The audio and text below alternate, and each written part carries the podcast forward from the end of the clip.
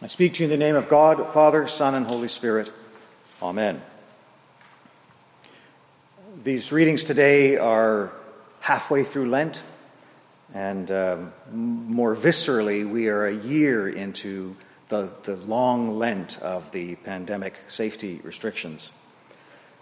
And I, that's the context in which I interpret them. And, and from the perspective of the middle of Lent, the middle of that season of deprivation, um, this is, to me, uh, an exploration of the big picture themes of Christianity.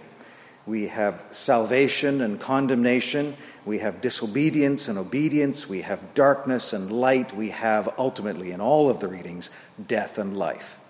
And the great image, of course, is from the Old Testament reading of the Israelites on their journey, dying of snakebite, and God giving them this image of the snake on the stick for them to look at, and by looking upon it, they are cured of snakebite.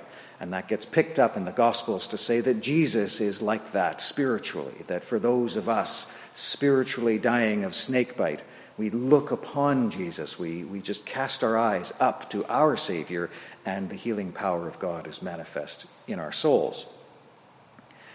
And all that is standard Christian language and it can be a bit problematic when you start digging into it in a serious way. I mean, sure, it can roll over you with the words of the hymns and the words of the liturgy and so forth, and you can just take it for granted, yes, that's the Christian talk. Um, but when you really start digging into it, um, it, it, gets a little bit more challenging. Um, uh, on the one hand, there is a, there's an authoritarian interpretation of these texts, which apparently works for a lot of people but has never worked for me. And that authoritarian interpretation is something along the lines of how, uh, how our disobedience is uh, leading us to a state of damnation and eternal torment, and we are rescued from that by Christ's great sacrifice. And so, by grace, we are, we are freed from the consequences of our essentially sinful nature.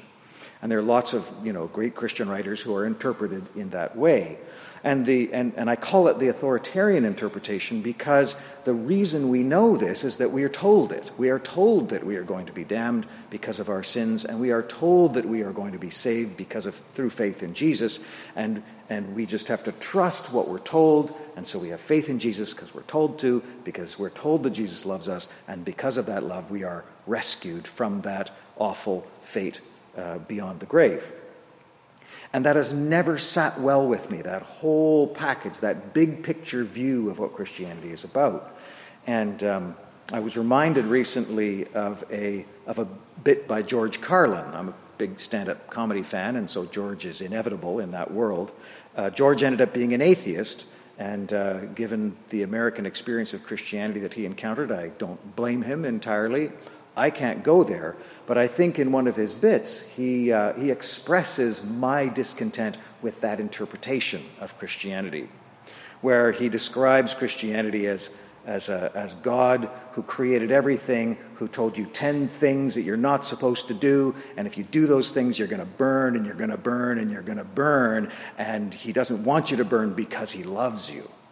And that that send up of the Christian message, I think, expresses some of my discomfort with it. Where if God truly is a loving God, why would you set up the universe so that most people are going to burn in the afterlife forever and ever? There's got to be a better answer to that. Now, unlike George Carlin, I can't just go into atheism because, among other things, I've met the Lord.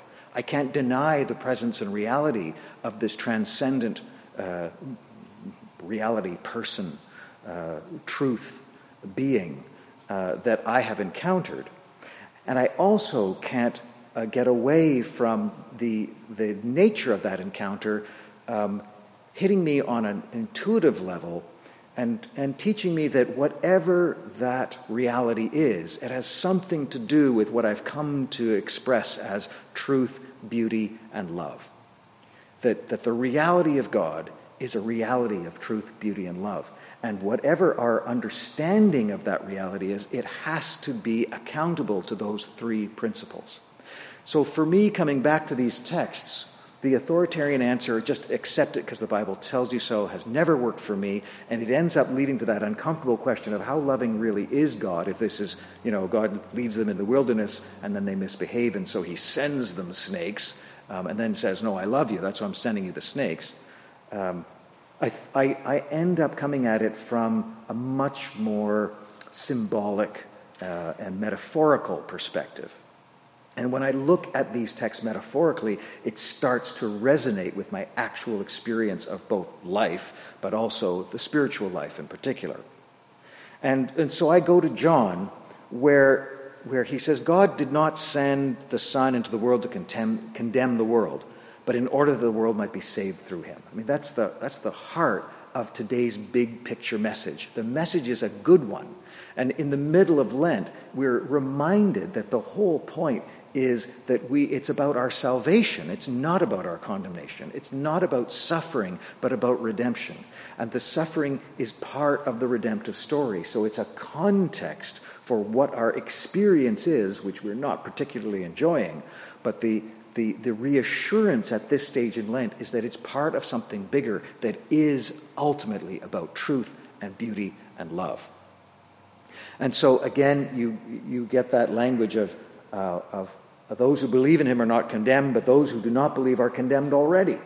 Um, and this is the judgment, the condemnation, the judgment. It's not that God will blast you down into the nether regions after you die. The judgment is that the light came and the people love the darkness rather than the light. That's the judgment in itself.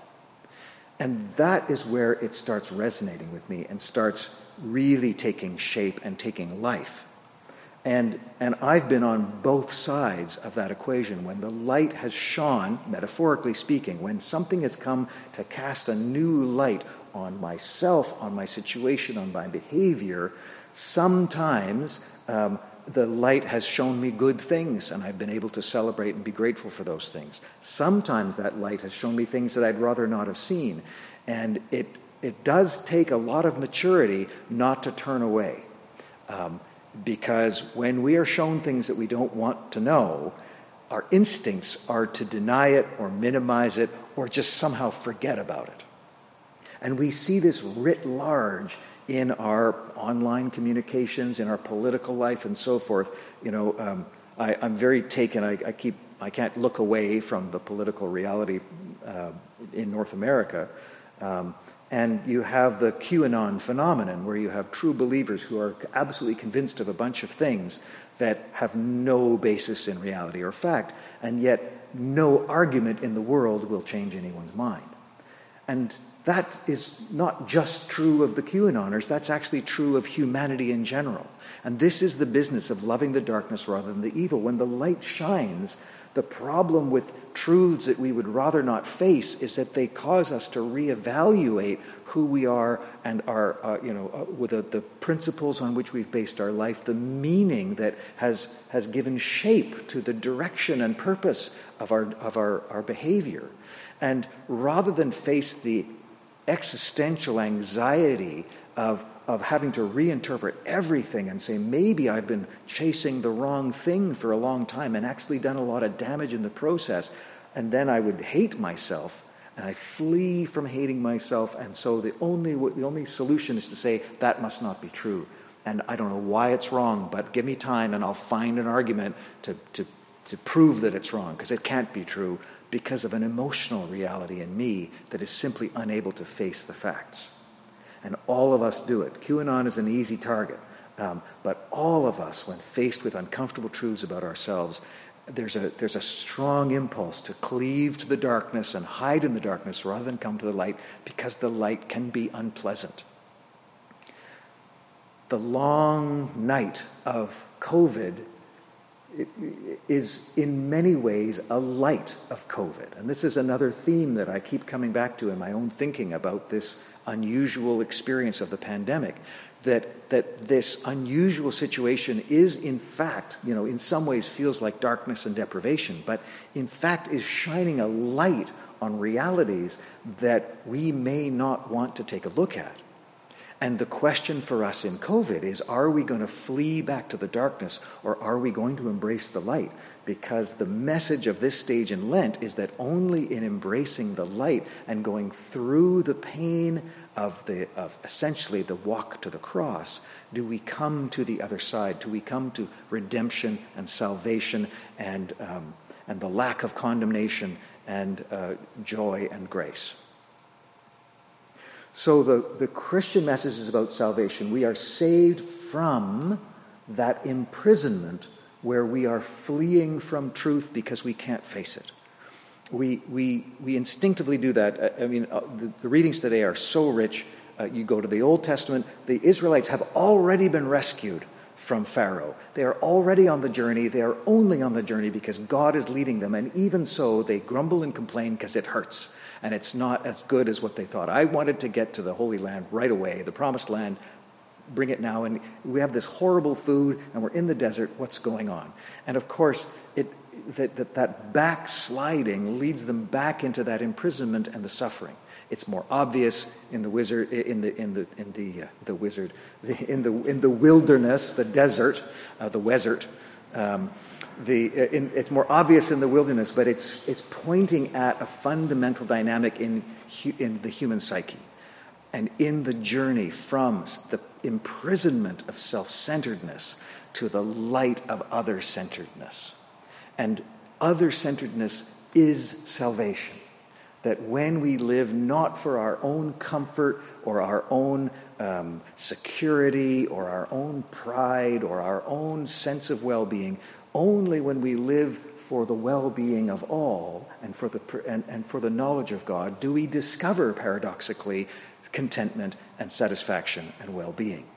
And this is salvation. Those who believe in Jesus are not condemned because when you believe in Jesus, when you're following the way of the cross, when you are uh, constantly in the engagement of walking away from your selfish needs towards the needs of others, you paradoxically become more and more blessed in your own approach to life.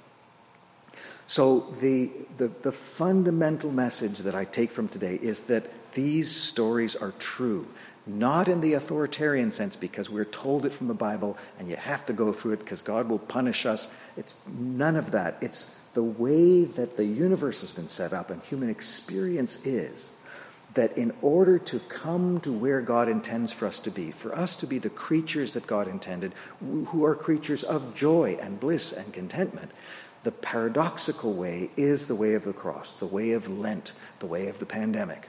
And if we engage in this process, seeking the will of God, seeking the kingdom of God, we will come through to the other side, to the promised land, to the resurrection, to the new life in Christ.